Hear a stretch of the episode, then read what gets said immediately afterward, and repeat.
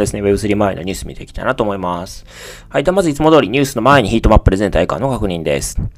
はい。そうですね。全体的に、まあ、薄い赤が多いですね。はい。あの、最近にしては珍しく、まあ、下がってるのかなというふうに思います。BTC マイナス0.48%、イーサリアムマイナス0.44%、BNB マイナス1.34%ですね。まあ、下がってるって言ってもそんなに、まあ、あの、大きく下がってるわけではないので、まあ、あの、大きな問題ではないかなという感じですね。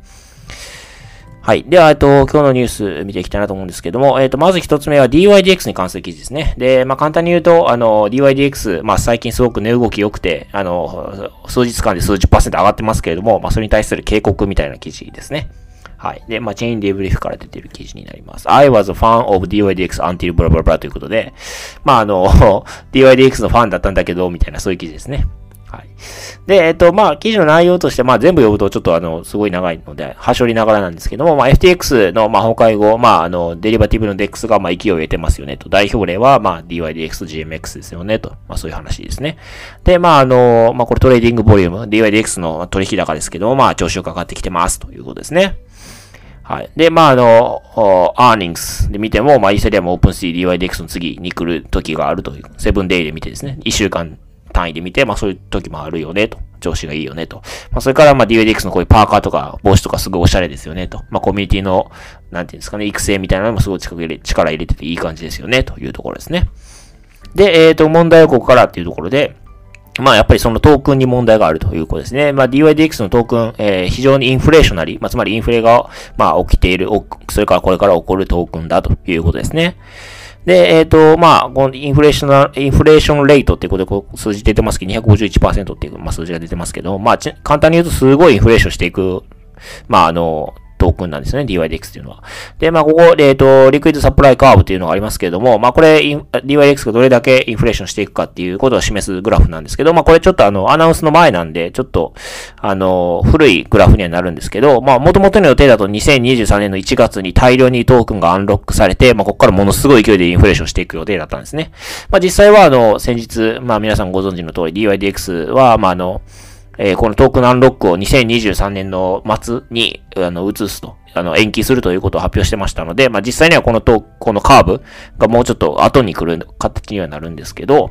まあ、どちらにせよ、今、あの、DYDX の全体のトークンのうち市場に流通してるのって10%ちょっとぐらいなんですね。で、まあ非常に少ないと。残り80%がこれからアンロックされてくる。まあ市場に流通されてくる。まあつまり売り圧になる可能性があるということですよね。で、まあそれはまあもちろんさっき言った通り2023年の1月から2023年の12月かなに、あの、延期されたんですけど、でも別に問題が解決されたわけじゃなくて純粋に後倒しになっただけなんですね。ということをまあこの記事は指摘していますというところですね。はい。で、あと、まそうですね。DYDX のこのトークンの、そうですね。この保有割合なんですけども、まあ、アロケーションなんですけれども、えっ、ー、と、まあ、ここ書いてありますけども、50%のトークンサプライ、トークンサプライ全体の50%が、えー、インベスター、プラ、えー、プロジェクトチーム、コンサルタント、アドバイザーズに、まあ、割り当てされていると。まあ、つまり、この DYDX のインサイダーの人たちが50%、全体の50%を持ってるわけなんですね。まあ、割り当てされていると。まあ、もちろんまだアンロックされてなかったりして、まあ、動かさなかったりはすると思うんですけど、まあ割り当てが50%もあるということですね。まあこれはちょっと比率として大きすぎるということですね。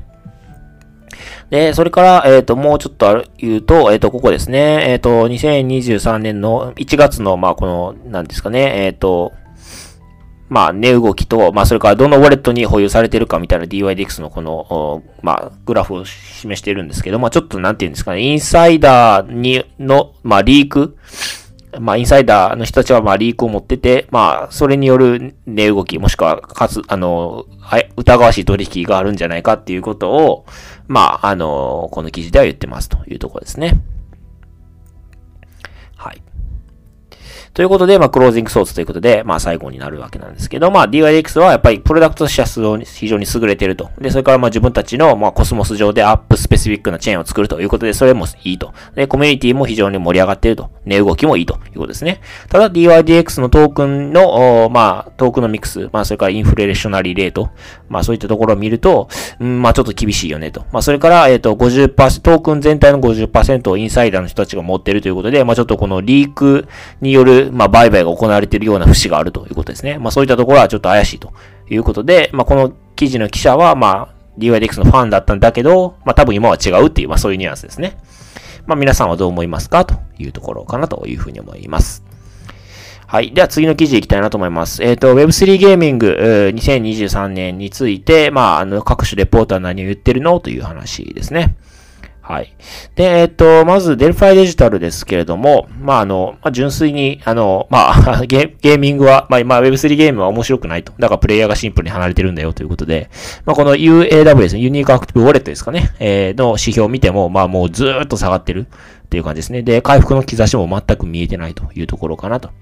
いうふうに思います。まあ、シンプルに楽しくないというところですね。はい。で、次、えっ、ー、と、A6G が述べているのは、まあ、ジェネラティブ AI ですね。まあ、今 AI すごいブームになってますけども、まあ、これが、そのゲーム、まあ、Web3 ゲームに対して、まあ、あの、貢献するかもなというところですね。まあ、Web3、ゲームってやっぱりそのいろんな要素の集合体だと思うんですよね。まあ、画像なり、動画なり、まあ、2D、3D とか、いろいろ、まあ、ミュージックも含めて、まあ、いろんなところ、テクスチャーとか、まあ、いろんなものがありますけれども、まあ、そういった要素の集合体としてゲームが出来上がっていると。まあ、その集合体を構成する要素を作るために、まあ、AI が使われるようになれば、まあ、それが、もしくはその AI が発展すれば、まあ、よりゲームが早く、そして面白くなるのではないかと。まあ、そういう可能性もあるんじゃないかということですね。make it faster って言ってますけども、まあ、あの、より早くなるんじゃないかということを、まあ、A6Z は言ってるということですね。はい。で、次、そうですね。えっ、ー、と、まあ、次、えっ、ー、と、 Messari ですね。が言ってるところですけれども、まあやっぱりそのサステナビリティみたいなところを言ってますかね。えっ、ー、と、アクシーとかステップンの例を出して、まああの、まあサステナビリティみたいなところがやっぱりゲームでも大事かなっていうところですね。はい。まあ、あの、いくつかの、まあ、トリプル A タイトルが、まあ、もしかしたら新しいゲーミングの experience を、まあ、提供するかもしれないねと。で、まあ、それは、まあ、あ高度な、まあ、ゲームプレイとブロックチェーンのテクノロジーをコードに組み込んだものかもしれないと。まあ、そういうことを言っていますね。まあ、もうあんまりなんか当たり障りないことを言ってるかなというところですね。はい。で、まあ、最後、サステナビリティのところですけれども、まあ、アクシーとステップンの例を出して、まあ、あ言ってますねと。で、まあ、この、あの、アクシーとステップンの崩壊を見て、あの、 built-in stability って言ってるんですけど、その、なんていうんですかね、備え付けの安定性を備えたプロダクトの波を生み出したわけですけど、でもそれって、そのマーケットのダイナミクスみたいな、あの、急降下、急騰、急降下みたいな、そういう、クリプトの、その、なんていうんですかね、スペキュレーションの本質みたいなのを失ってるということですね。ということで、まあその、まあそこも難しいよねっていう話をしてますよね。サステナビリティを求めるとその急騰急落みたいなのがなくなって、まあクリプトらしさがなくなるみたいなところもあるということですね。まあだからそれが結構難しいよねっていう話をしてますね。で、まああの、そうですね。ゲームディベロッパーズ will relearn that market speculation is part of the fun ということで、そのゲームの開発者たちは、そのマーケットのスペキュレーション、まあ、投機ですね。まあ、それが、それも、あの、そのゲームの楽しさの一つであるということを、まあ、再、再学習している。リーラン、再学習しているって、まあ、そういう言い方になってますね。はい。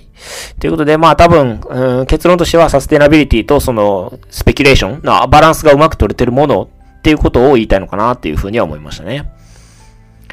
はい。で、まあ、クロージングソースということで、まあ、この記事のまとめということですね。まあ、まあ、大体そんな感じですね。まあ、この4つ。まあ、難しいですよね、なかなか。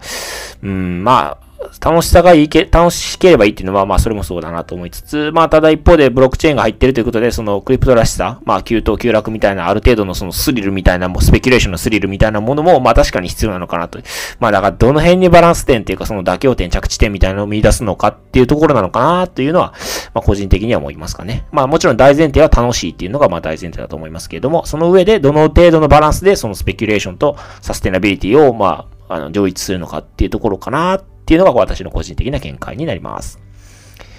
はい。では最後ですね。えっ、と、ユニスワップトークンブリッジワームホールサポートということで、えっ、と、ユニスワップが BNB チェーンに展開しますよねと。で、その、まあ、ブリッジとしてワームホールをサポートしますということですね。で、まあ他にレイヤー0とかセラーとか ID ブリッジとかまあ他あったみたいですけども、62%の投票を獲得して、えー、ワームホールを展開するみたいですね。ワームホールサポートすると。で、まあワームホールっていうのはイーサリアム、BNB、ソラーナを含む多くのブロックチェーンで、まあブリッジを提供しているものですけど、まあ一般的にやっぱりブリッジ、ワームホールに限らずブリッジって結構危険ですよねと。まあ、あの、ハッキング、不正流出、今までいっぱいありましたよね、というところですね。ということで、まあ、この単一のブリッジサービスを、まあ、サポートするの危ないんじゃないかという、複数、あの、使えるようにすべきじゃないかっていう案があったみたいなんですけど、まあ、今回はワンホール使うということですね。というのも、まあ、ユニスワップ、その、ソースコードのライセンスが4月1日、まあ、あと2ヶ月ですね。で、切れるので、まあ、それまでにちゃんと BNB に展開して、まあ、ちゃんとある程度のその、なんですかね、ポピュラリティというか、まあ、人気みたいなのを獲得していきたいんだろうなと。まあ、そういうところが多分、戦略的に考えとしてあって、まあ、あの、とりあえず単一のブリッジで、まずもう BNB に先に展開してしまうと。で、4月1日にライセンスが切れると、ユニスワップ V3 のコピーが大量に出てくると思うので、まあ、多分そういうことなんだろうなというふうに私は理解しました。まあ、あの、そうですね、A6Z のパートナーはレイヤー0を推薦してたということですね。まあ、多分レイヤー0を投資してたからですよね、A6Z が。まあ、はい、そういう経緯もありつつ、まあ、とりあえず BNB に展開すると、まあ、ブリッジオワームホールになったとですね。で、4月1日にライセンスが切れるので、まあ、おそらくユニスタップ V3 の、まあ、あの、コピーがいっぱい出てくるんだろうなと。まあ、そういう感じかなというふうに私は認識しました。はい。では、今回はこちらで終わりたいなと思います。よろしければチャンネル登録、フォロー、それから高評価のお願いいたします。はい。では、お疲れ様です。